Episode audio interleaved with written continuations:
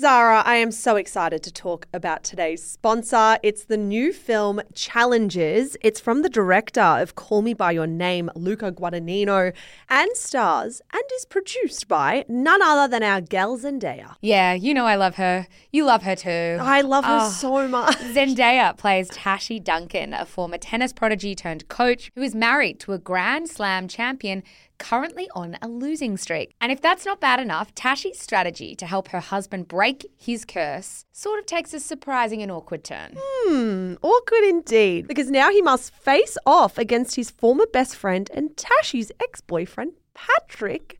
Zara, the tensions are running high. I know. Tashi's someone who makes no apologies for her game on and off the court. It's her game, her rules, but with her past and present colliding, Tashi must face reality and ask herself, what will it cost to win? Challenges is the sexy drama that everyone's talking about, and it's definitely not one you want to miss. It's about passion, friendship, and what happens when your past comes back to challenge you. You can grab a ticket from Tuesday, the 26th. So grab your friends and get excited. I will be grabbing you, and we are definitely going to be going to watch it. Oh, please. Thank you so much to Challenges for making this episode of Shameless possible.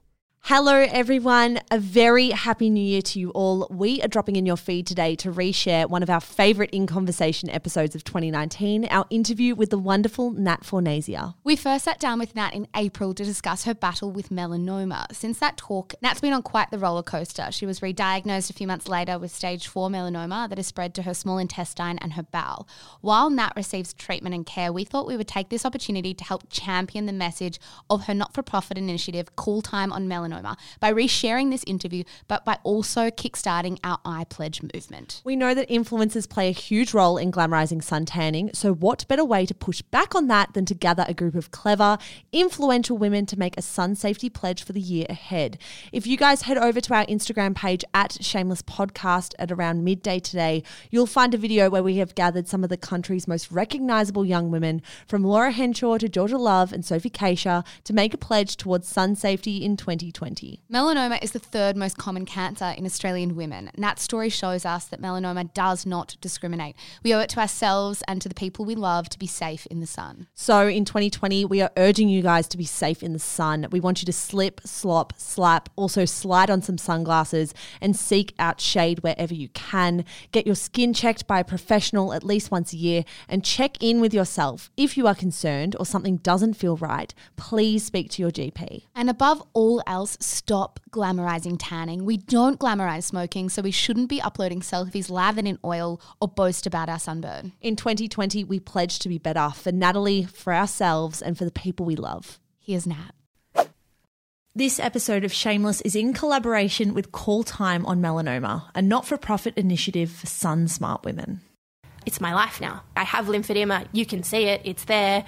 I go to hospital all the bloody time. So when Alexander did come along and it got to that stage where it was like, I'm falling in love with him and like, we need to have a really big conversation, he was the angel that I was waiting for, as my parents now say. And I remember we were both sitting on a bed in Venice and I talked for, I think, two hours. I just had so much to say. And then after I'd finished speaking, he grabbed my face and he just goes, I'm not going to go anywhere.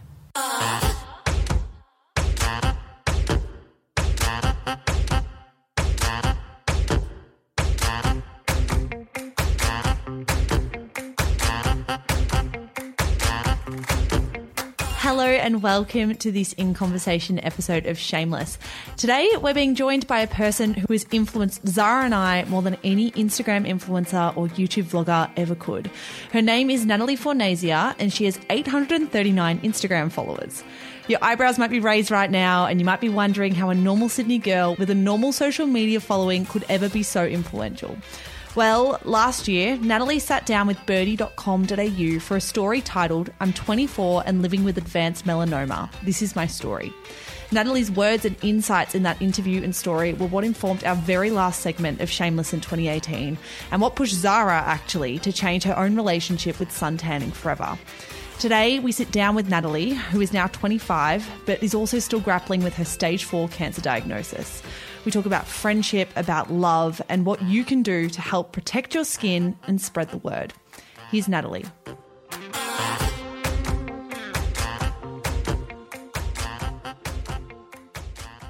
Natalie. Hi. Welcome to Shameless. oh my God, hello. we uh, have been wanting to get you on the show since the end of last year when a lot of our listeners might remember we did a segment on your story that launched the Call Time on Melanoma campaign. yes. And since then, we got so many messages That's about insane. Yeah, honestly, once I found out that you guys had like featured my a little excerpt of my very long story, um, I was overwhelmed. The amount of messages that I got that were like, Natalie, I heard you on Shameless. I like they were talking about you. I was floored, and from that, everything's just grown. And to this day, like I'm still flabbergasted by like what's happened. Well, I think, and we said this before we jumped on the microphones really briefly, that we on these in conversation episodes are always interviewing what we consider influential people. So Yeah. we're interviewing influencers and media personalities and reality TV stars, whatever. Yep.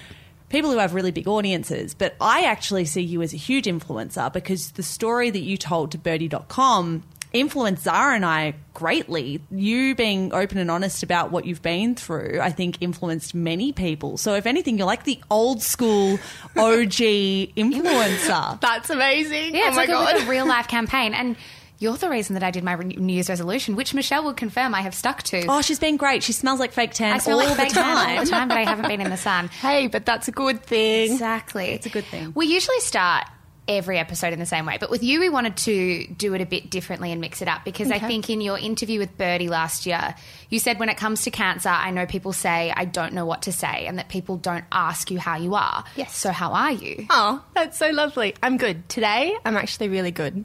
Like, really good. It's a beautiful day, and I've just been so excited knowing that I was going to be interviewed. so, all day, a bit, a bit jittery, but honest to God, like, I'm really good today. So, thank you very much for asking. The question that we normally start with, I'll shoot you that now. What are you reading, watching, or listening to at the moment? Oh, what am I watching? I just started watching Our Planet, the David Attenborough new Netflix. Honestly, that's like crazy. Um, made me feel all the feels. There was like a story about how it's all got to do with climate change and like how we can like ch- like one little change has a massive domino effect. And there was this like little story about walruses and how like they're having to get space and oh my god they were like falling from heights and they're all just dying. So it's not pleasant, but it was it's eye opening. So yeah, that's really great. Like get on it. So where's that Netflix? On Netflix, yeah. Do you listen to podcasts very much? I do. What have I been listening to? I listened to my friend Alison Rice's Offline the podcast. Ah, I didn't know you guys were friends. Yeah, well, I was her intern. This is how this all happened. I was intern for Alison. Wow. See, we've never met Alison Rice, but we've Yeah. kind of DM'd back and forth about. Oh, she is like amazing. I love her to bits. And there's a new podcast that my other friend just started called The Modern Woman. So, yeah, and you guys, obviously. That's right. You really don't have to be polite. I know. Natalie, before we get too deep into the cancer stuff Yep. and the sickness stuff, we actually want to know more about you as a Oh, person. okay. So, for a little hot second, let's pretend that the cancer isn't there, Yep. that's not a thing. Yep. Can you tell us a bit about Natalie Fornasia, the 24 year old? 25. 25 now. Me too. Grandparents over here. We've both had a birthday since we last spoken. Yeah. So tell us about you, the 25 year old with a German boyfriend. yes, what do you love German about boyfriend. life? What What, are your passions and your interests? Oh, let's see. I would say I love reading, huge reader, love to write. Studying journalism at the moment, currently on hold, but going to be a journalist one day. Finally going to get that piece of paper. I love nature, love being outside, and I have a zest for life that I think is unique aside from cancer and everything else. Mm. But yeah, I just really love being alive. Where does that zest for life come from?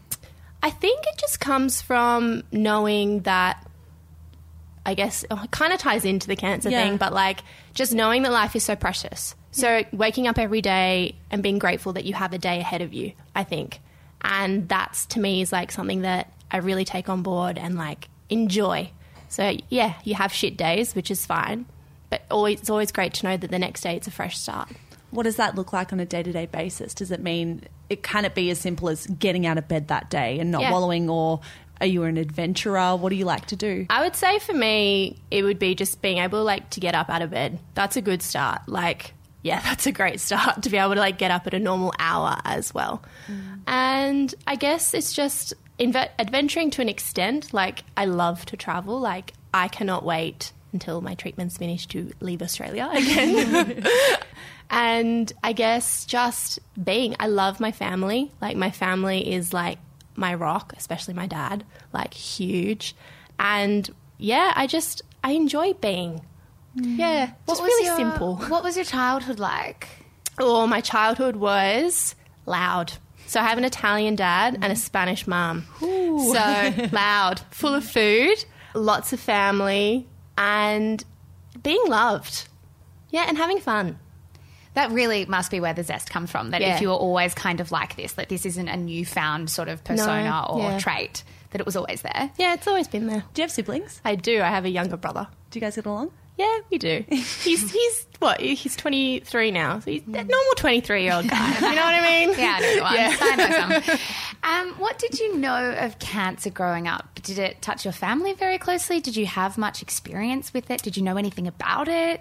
I knew I knew what it was, and I knew that it came in lots of different forms. Um, and my family has had run-in with run-ins with cancer a few times, so it had hit close to home. My grandma on my dad's side, she was diagnosed with cervical cancer, but she beat it.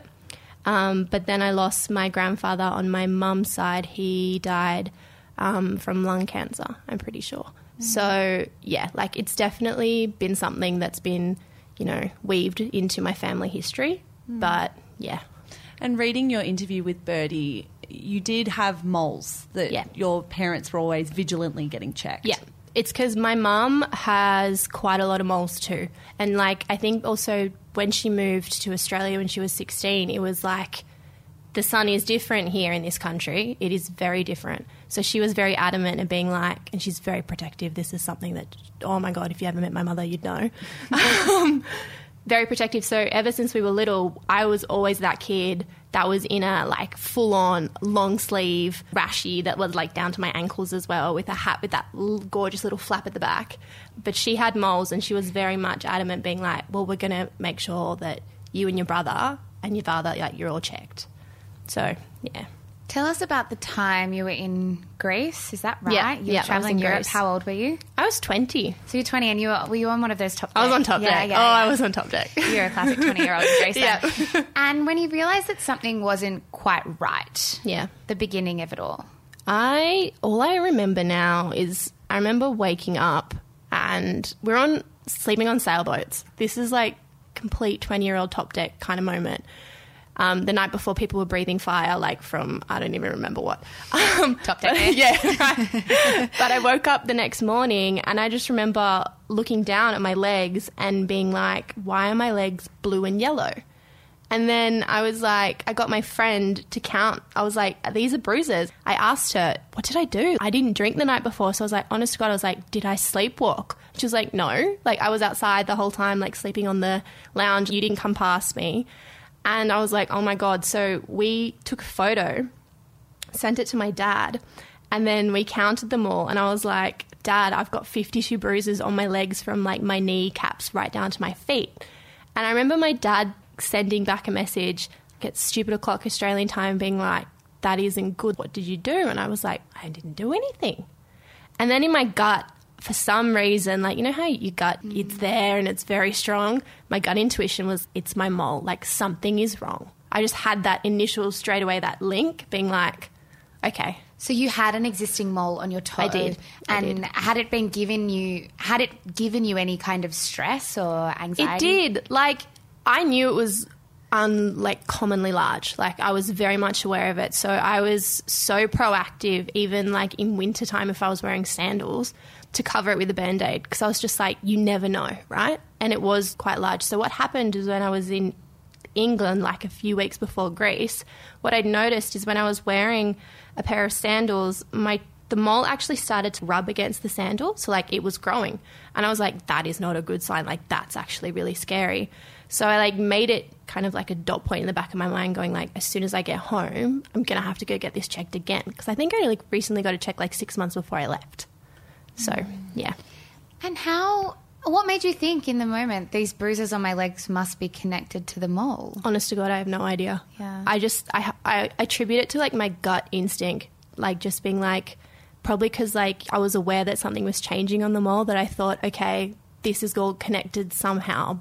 but I really don't. I think my gut was just preparing me for like what was about to come. Yeah. So Yeah. you get home to Australia, you go see your GP. After a few preliminary tests, he recommends going to an oncologist. Yeah, so like within three days, it was GP, dermatologist, oncologist. What's it like hearing that word? Dermatologist is one thing. Yep. Oncologist is another. What was it like hearing you're going to an oncologist? I just remember like seeing white, if that makes any sense. Like I couldn't comprehend what was going on because I was like, it's just a mole. And I guess that was my naivety of not knowing to the full extent what melanoma could be. But yeah, it was, I just remember being lost. I've never been one to try and Google because I know I will freak myself out like most people would. So when it was like, you need to go see the oncologist, I remember looking at my mum and my mum like lost her shit and she obviously like being a mother was like that's not a good thing like that's scary Did she cry? What? yeah and she's very emotional so when she when we were told i just remember her vividly being like shaken full on like yeah this is really effing scary What's the conversation you have with your mum on the drive home from that doctor's appointment? my mum was just like, "We'll get through this, whatever it's going to be." But I think what she was reassuring me that it wasn't going to be anything. Naturally, what all any mother would do would just be like, "This is just a preliminary thing. We're just going to get it checked. Nothing's going to happen." And then something did happen. And then something did happen. Yeah. Take us, if you can, to Yep. that moment when I imagine you were sitting in a doctor's office with your dad Yes, I was with my dad at this point. and they said it's cancer and you're 20. I didn't cry. I remember that really vividly. I remember, I think I knew. I think from all those, like, it was, I think it was like in the space of a month from me coming back from Greece to then being in that doctor's, doctor's office. But I didn't cry because I feel like I knew it, what it was straight away. Like, in my gut, I had a feeling of being like, okay, shit's going to hit the fan, but you're going to make it through. So I didn't cry. But when she said, Natalie, you have cancer, the mole has elements of melanoma in it, I just remember like my sense of words and my sense of understanding of anything went out the window. Honest to God, any kind of sense of foundation or sense of who I was, because no one prepares you to hear those words. There is absolutely no kind of preparation for it. And I just remember not crying, just sitting there and then accepting all the information. I think I like didn't hear anything after she said those three words. My dad continued to talk to her, and then we walked out of that room, and I remember fainting. That's it. And then my dad and I saw it happen to me, which was really weird. Mm. Yeah, out of body experience. My dad caught me, and then I was fine. I was silent the whole way home in the car, and then I got into bed, and I cried for a whole day straight. What do you think in those moments? Are you thinking anything at all? Or are you thinking about death? Are you thinking about treatment? Are you thinking about, you know, actually feeling sick, which I think people forget that you'll feel sick. Right, And yeah. What are you thinking about? Well, the thing is, is I didn't feel sick. That was the craziest thing, is because I didn't feel physically ill. When you think about death, probably a lot of people would have this kind of understanding. You know how like your tummy falls out of itself. I had that, and I had that to the point where I couldn't breathe, and I knew I had to give myself that day in bed of being like I needed to explore all the options. Call it processing, call it whatever you want to call it, but I needed to like come to terms with the fact that I could die. And at 20, that's huge. At 20, that's something you never want to think of, but Especially I had a to. 20 year old who's just been on top deck, living Right? the best life in Europe, to Yeah. then come home to that kind of news. yeah, it was, I can't even think of a word to describe it. Like, it was insane. Mm. In your interview with Lisa for Birdie, uh, one of the things that really struck me was your quote about saying, at 20 and you're diagnosed with cancer, you are technically an adult, and by all standards in the world, you're an adult. And in that moment, you feel like a child, and you're sort of in this weird kind of no man's land Yeah. where you're not a child, you're not a fully fledged adult, and you sort of realize that you're completely dependent on your parents to carry you through. How was it like with your parents at that time? Did you feel guilt? Oh, I had an immense amount of guilt. I had this huge F me moment being like, I have dragged every single one of my family into a shitstorm. And owning that sense of responsibility and guilt, it's something I still haven't come to terms with today. I constantly have this guilty cloud following me around because it's like, I'll always be that sick person and I can never get rid of that label.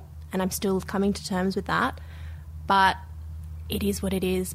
Yeah, it's just crazy. Because you grew up as a sick kid, didn't you? Yeah, I In did. that you had swine flu at one Yeah. point, and what else was it? Mycoplasma pneumonia. Yeah. I was, yeah, a sick kid. And maybe that set up my immune system being so crappy for what came later.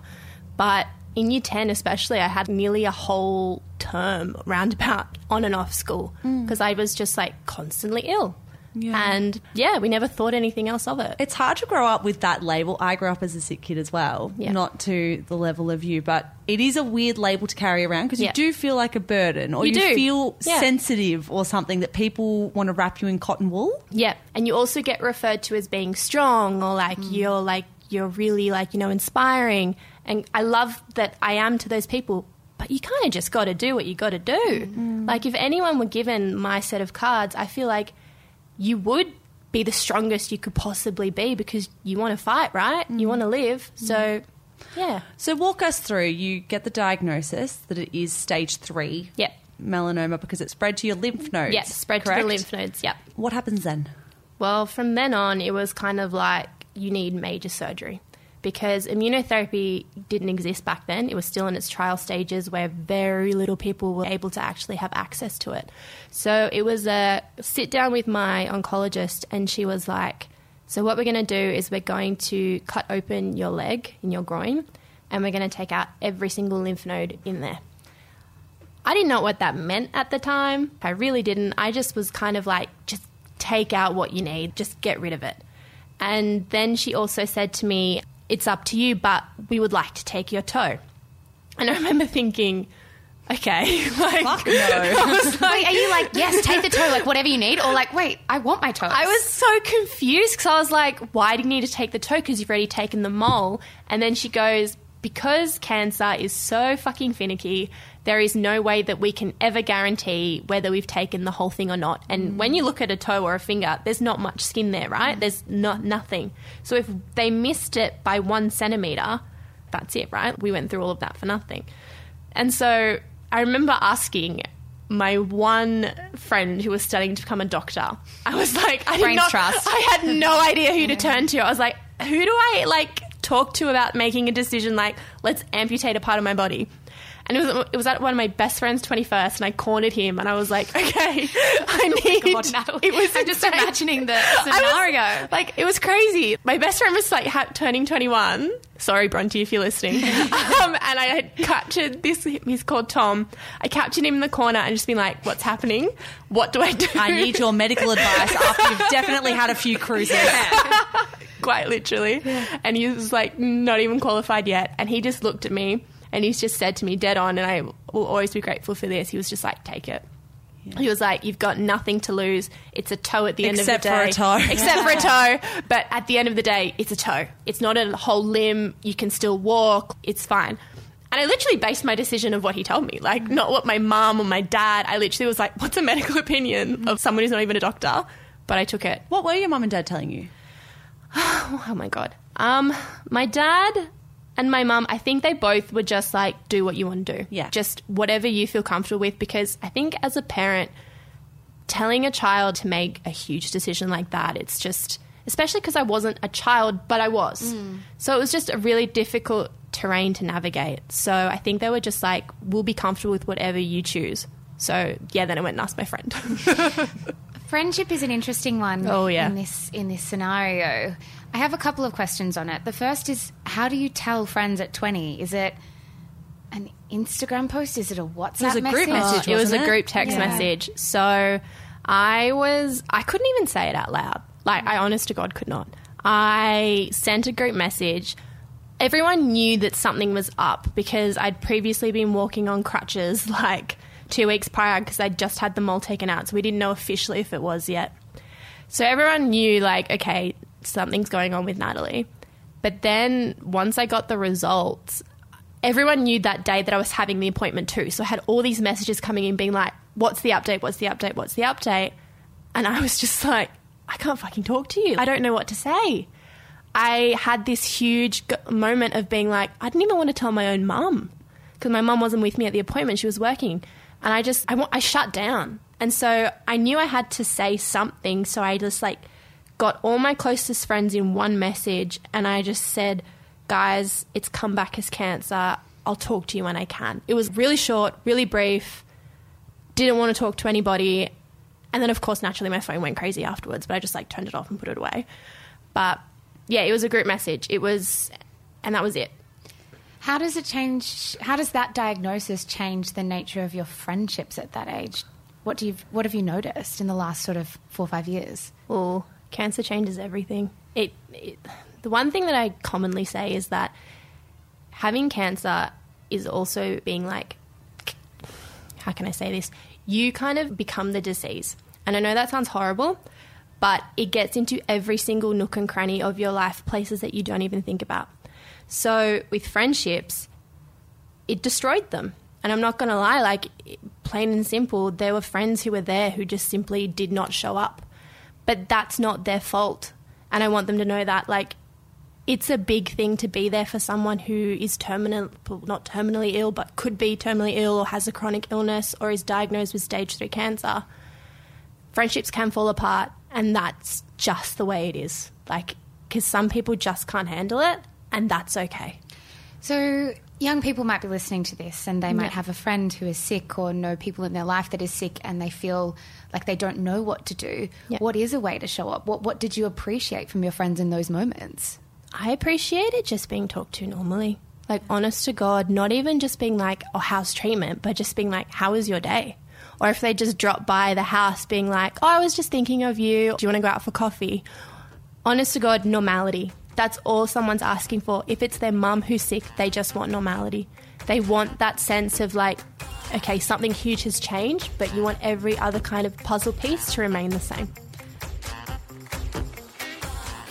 Coming up after the break, the love story of Natalie and Alexander and why we need to think twice about the tanning content we put on Instagram. But first, a bit of a different break to hear about a cause that's very close to my and Zara's hearts. Zara, Call Time on Melanoma is a not for profit initiative for sun safe women, blowing the whistle on melanoma mythology and serving you sun safety as sun care. That is absolutely right. And what we wanted to do in this little episode break of the show is donate the episode to the cause because we wanted to help spread the word because we have, like we keep saying, been incredibly inspired by Natalie Fornasia and Lisa Patulny, who also created the Call Time on Melanoma initiative. Exactly. And if we can forego a sponsor for one episode to spread the word, that's exactly what we want to do. So, for those unaware, melanoma is the third most common cancer in Australian women. So, suntanning is not safe. We know that. We know that we need to be wearing more sunscreen and we need to be covering up more. So, Call Time of Melanoma gives you that information, which I really, really love. If you go onto their website, they've actually got a list of beauty editor approved sunscreen recommendations and self care strategies as well. I don't think we can stress enough, though, and I know we hear this all the time that there's nothing healthy about a tan, but I still think we live in this in this weirdly warped Australian culture where we still feel healthier if we've got colour on our skin. But suntanning, like we keep saying, isn't safe. Natalie Fornasia is um, spearheading with Lisa Patulny this this movement, and we can't push you to go on their website enough. Tell your friends, follow their Instagram. It's at Call Time on Melanoma, and spread the fucking word. Yeah. Do you want to quickly talk about how you've changed your attitude towards tanning as well? Because I think that's a, it's a big part of Shameless and the community that we've built, and I guess a dialogue that we constantly have around sun tanning. Totally. So I wrote about this in um, the, the newsletter this morning. But I have a, a strange relationship with tanning because I've grown up by the beach my whole life, and the beach has been a fundamental part of my childhood, my adolescence. It's been a fundamental part in calming my mind. Whenever I'm stressed, I go to the beach. I spend a lot of time in the sun, um, and I spent a lot of time over the years getting a tan. And then when I read this story on Birdie at the end of last year, I said to you, I think we should really do a segment about this. This is really starting to change my perspective on tanning. My New Year's resolution was to stay out of the sun. It sounds so frivolous, but it was really important to me. And I haven't, I mean, you can't avoid the sun, but I haven't been unprotected or uncovered in the sun since the moment I read that article. I still firmly think that there won't be a day where that will change. And I, I'm forever married to my fake tan. Absolutely. And guys, if you're listening to this episode and you're affected by Natalie's story as much as Zara and I have been, please come into the Facebook group or come tell us on Instagram. Let's share our stories. Let's tell our friends about this. I think the best way to get the word out about call time of melanoma is to actually tell people about it. Go follow them, uh, tag your friends in their posts, tag your friends in the post on our Instagram feed talking about this episode. The more we can get this out there and get Natalie's message across, the better. We want to do whatever we can with the shameless community to spread that. And I think the way that we do that is we make sure that the conversations around tanning is that it's not cool to have a tan. Like, let's change our perspective a little and a lot to ensure that all of us stop tanning no matter the season. Let's get back to Natalie.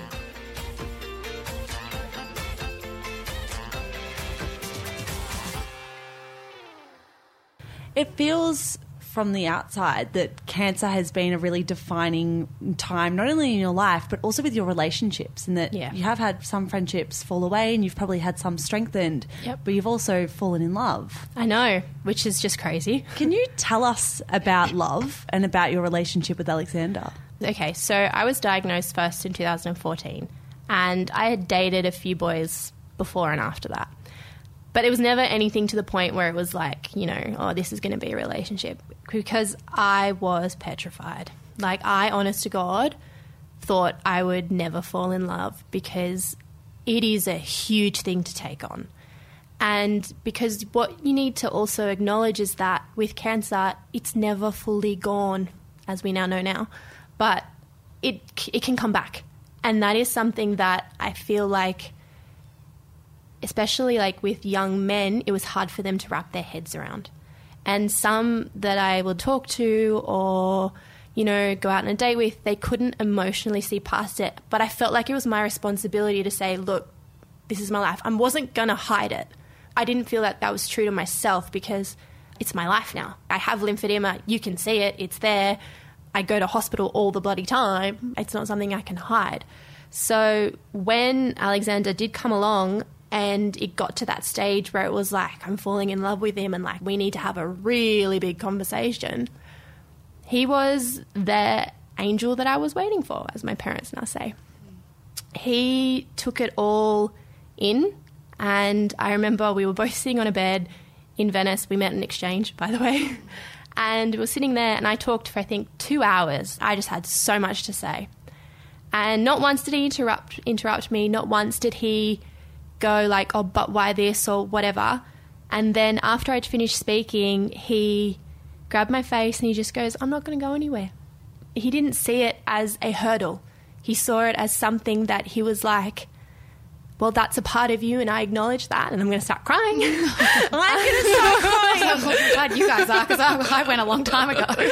Um, he just looked at me in a way where I, honest to God, felt like I was just a normal person.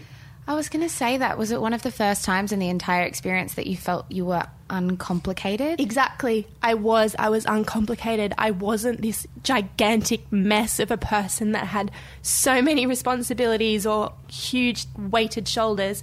He just made me feel like a normal person. And honest to God, he's the best thing that's ever happened to me. Can you tell us about him? What do you like about him? Tell us. He is so German, and he'd hate me for saying that, but he is. He's a stickler for time. He is the most understanding human you will ever meet, and he is so personable. He will get along with everyone and anyone.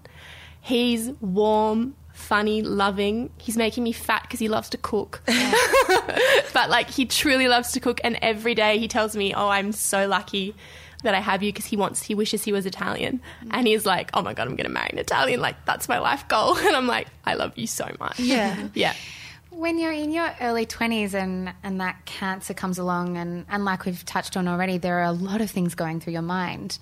At what point do you exercise the thought that fertility is a part of this conversation? Yeah. So when I told Alexander my past, right? So, because at this point we didn't know it to come back yet. How old are you at this point?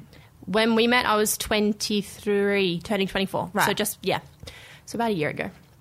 And we, I sat down, had the conversation with him, and I had to say to him, look, babies are something that I want, and he wants them too. But at that point, we didn't know that it was going to be a potential challenge. So he was very much aware of what could happen and what could not.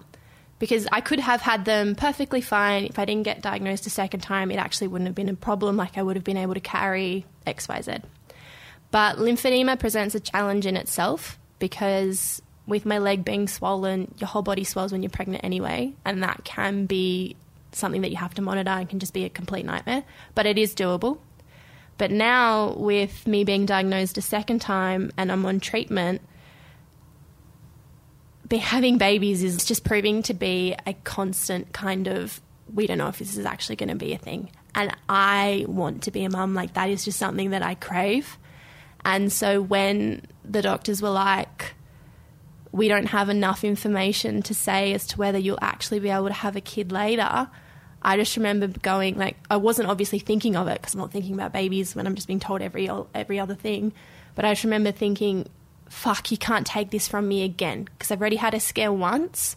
You can't tell me that I can't have kids again." But I just got told the other week that I have to go on hormone therapy because immunotherapy is currently killing the glands in my body. So there's a pituitary gland in your brain, and it's the like master in command of all the glands Immunotherapy can't distinguish between what's good and what's bad like antibiotics. It's killing that gland, and slowly my thyroid is starting to die. So I'm on hormone therapy, which they say I have to be on it for the rest of my life. You can't breastfeed when you're on hormone therapy. We don't know if I'll actually be able to carry a baby because of immunotherapy being attacking everything. Immunotherapy at one point can even attack my own ovaries. Mm. So I remember being in this endocrinologist's office and him breathing a freaking like sigh of relief when I said I'd had IVF because he was just like, well, thank God, because you're a case where we just have no idea. Because a lot of people who are in my boat, I would say, they're a lot older. A lot of them have already had kids. And so when Alexander and I got to the point where it was like, do I have IVF or not? Obviously, I said yes because we just didn't know. And I had this whole moment of being like, how weird is it that we're talking about babies? We haven't even been dating for six months. And I was like, okay, so I'm going to sign over my unborn babies to you right now. like, here you go, have them. And he's a champion. And he was just like, okay, we'll just do it. Because he and I have come to this point, like, we're such a team where it's just like, okay, if we can't have the baby myself, like I can't carry it, he goes, well, we're still going to fucking have a baby of our own. So Aww. no matter how we're going to make it happen, we will. And some of my friends have even been like, I'll carry for you. So yeah. that's cool. Can you explain how it works? Are you still doing long distance with each other? So he goes home. Australia's got this visa where it's like he was on a holiday visa first, so you don't have to work or anything, but you need to leave the country every three months. So he would come to Australia and then have spend three months here and then go home for six weeks and then come back for three months. So we've been doing that because he doesn't want to leave me alone because everything's a bit volatile. Like it's only been about like not even a year yet since I've been diagnosed. So he does the backwards and forwards and then he's just applied for a working visa now. So hopefully when he comes back, he'll be back in like two weeks He'll come in on a six month working visa, so he doesn't actually have to leave the country. the poor thing is so tired of flying. Oh. He's just like, oh my God, another fucking 24 hour flight to go. And I was like, I'm so sorry. so take us to the point when you felt like you had beaten cancer, but as you said, yeah. you can never really beat it because no. it's always somewhere, probably lying dormant, potentially going to resurface again. Yep. What's it like to be told, yeah, it's back? This time I was really fucking angry. It was a whole new sense of I'd already closed this door, right? I'd like put the fucking padlock on it, like thrown the key away. I was like, all right, I'm just going to live with the aftermath of it. But now that it had like resurfaced, it was this rage because I had now a relationship to think about. I had this whole kind of, I felt like, what was the fucking point of the past four years? Why, why, why? So when it came back, I was just so mad at myself. And this is something that I really still can't wrap my head around. It's just like you get so angry at your own body, right? And you think you have control over what's going inside of you. Like you're like, all right, I don't smoke, I like eat really healthy, I exercise. Sometimes it just means fuck all. It's interesting that you say that because that's a question I wanted to ask at the very start when you were talking about how your mum sort of protected you from the Yep. sun in such sort of extreme lengths. Did you ever just want to shout at the world, this wasn't my doing? Yeah. Oh, yeah. And yeah, there was like an article that was put out. Um, I did an interview for someone, and they put the headline as "Don't make my mistake." Oh, and I lost my shit. And what mistake? What mistake? It wasn't was a mistake. So it was a clickbait. No, I don't know. It was in a paper. It wasn't clickbait. It was just, so, and I like emailed the editor and being like, "What is this? You and I had a really lovely conversation. Like, I thought we were doing something good here." And she goes, "My sub editor changed it," and I just remember being so effing mad. But yeah, it's it's so hard when I didn't do this to myself. Like, and this is why I'm so passionate about trying to change the conversation around sun safety because you do have some kind of power over your health. And I guess that's just what I want people to realize is because I didn't have any over mine. But if you have a little bit, something, if you can protect yourself like a normal human being, you can probably protect yourself from God knows what's coming. With that birdie profile was the launch, or what I thought was the launch of Call Time on Melanoma. Yep. What's behind that? I think you just touched on it then, but it's a pretty big deal, I think, to be a normal woman, other than this sickness in your life, and feel a responsibility Yeah. to, I don't know, almost have a call to arms or enact change and try and get people talking and educating people. What's in it? What is it that makes you want to do that? Because it is so great. Yeah, thank you. Um, I guess what makes me want to do it is that I just get so fired up now, especially in the age of Instagram influencers and like everybody posting everything on social media. Australian summer, I just get so fired up that people just don't take care of themselves. It's just as basic as that. And so when Lisa messaged me and was like, would you be happy doing this and being a face of something that I'll create? I was so on board because I was like, if I can change or stop one person from doing something and changing their life and, like, you know, p- potentially stopping them from getting cancer, like, then I guess in a way it allowed me to change my own narrative. And that's what Lisa's let me do. Do you feel empowered? I think it sounds like you took hit after hit after hit in those doctor's appointments, and now you can control something. Yeah, it's a yeah, it's regaining control, and I feel so empowered. I've been given the chance to rewrite how cancer has affected my life. Yeah. And I will go in with this all guns blazing. Yeah. And to the women listening to this, how can they get behind call time on melanoma? Follow us on Instagram, and pretty much we'll have our website and everything coming up hopefully later this year. But it's the basic kind of principles behind sun protection, is all I'm going to say.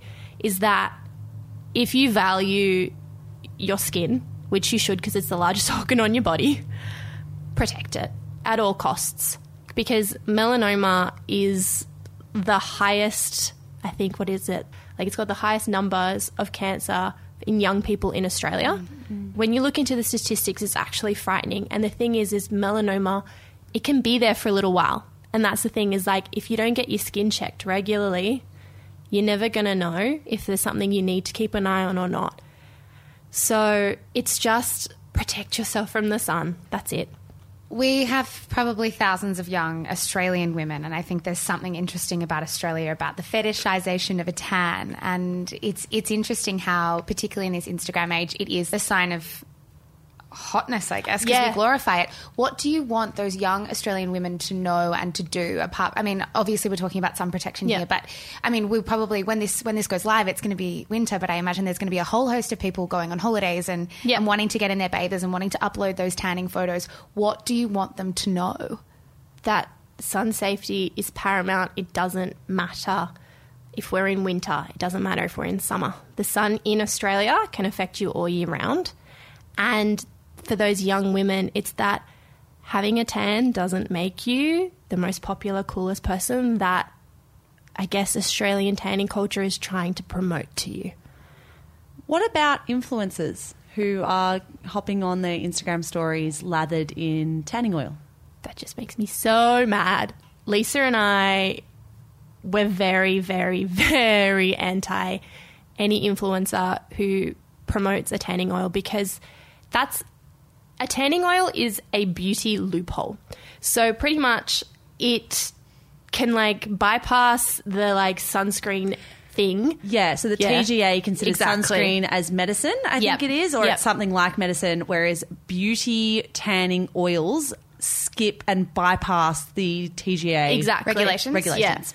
Yeah. And it is infuriating. I don't know how influencers can feel comfortable knowing they're promoting products that literally promote skin cancer. Like, I just cannot wrap my head around it. Yeah, I think it, particularly because it's often wellness influencers. It is. Who one second will be like, wellness is meditating Yeah, and wearing a, I don't know, skin mask. This whole obsession that having a tan is healthy, being sun kissed and all of that, that the language around tanning is horrible, especially for young girls, because they're so impressionable. And we don't have enough people out there saying being your normal skin color is just fine. Mm. Like being pale is beautiful. Just we as women particularly we always excuse ourselves if we're like a friend's just come to the house where I was like, Oh, I'm sorry I don't have any makeup on. Like we're always like trying to better ourselves, which is just we've really got to try and work on not doing that, just embracing who we are. I understand that people want to have a tan, great, but get out of a fucking can. Mm. Like honestly, I mean, it makes Yeah. you smell, as you can probably smell from here, but it works. Be more like Zara. Yes, just get it out of a can. Oh my god, do not go bake yourself in the sun. It's not worth it. You are like heightening your chances of melanoma by more than 50% by going out in the sun for 1 hour without sun protection. It's it's just insane.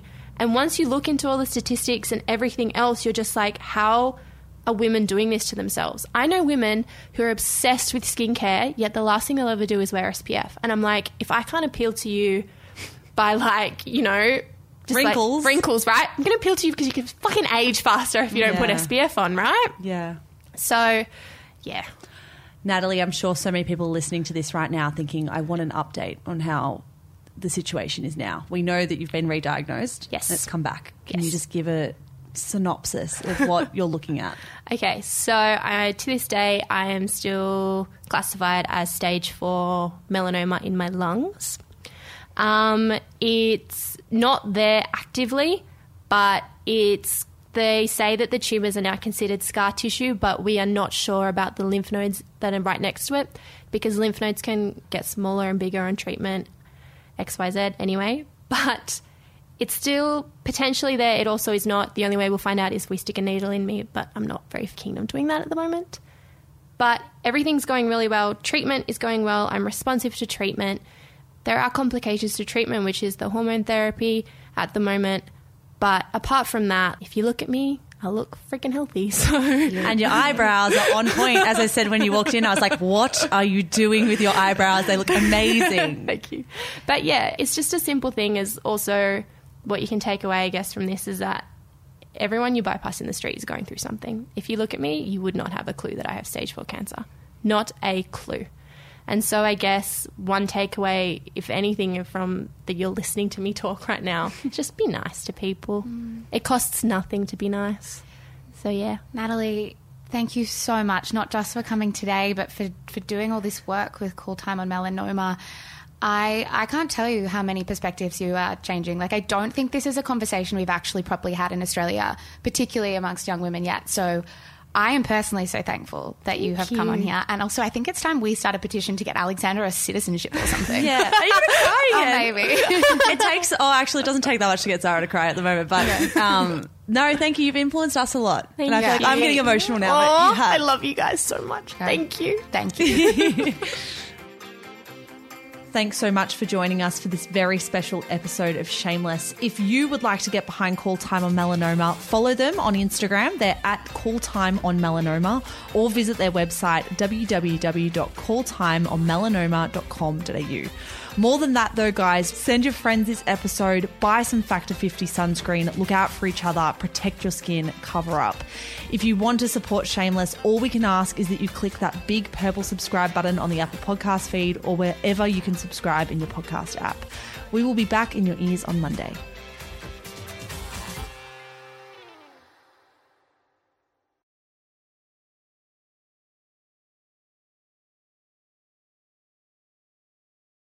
Hello, guys. Mish here. I am the co founder of Shameless Media. Thank you so much for giving us your ears and your mind and your time. We're so grateful. If you enjoy the stuff that we produce, may I recommend our brand new podcast, Style Ish? Stylish, if you want to say it quickly, style dash ish, if you want to take the long way through. It is our podcast for all things fashion, brand, business, and beauty. If that is in your wheelhouse, if you care about style content, you will love this show. It is, of course, more than just a show as well. It is a newsletter, it is an Instagram feed, it is a TikTok account. There is so much good stuff going out on Stylish every single day, starting now. So, in your favorite app, search for Style Dash Ish. Give it a listen, give it a follow. We are an independent media company and we would be so, so grateful for all your support. That's all from me, guys. Check out Stylish and have a good one.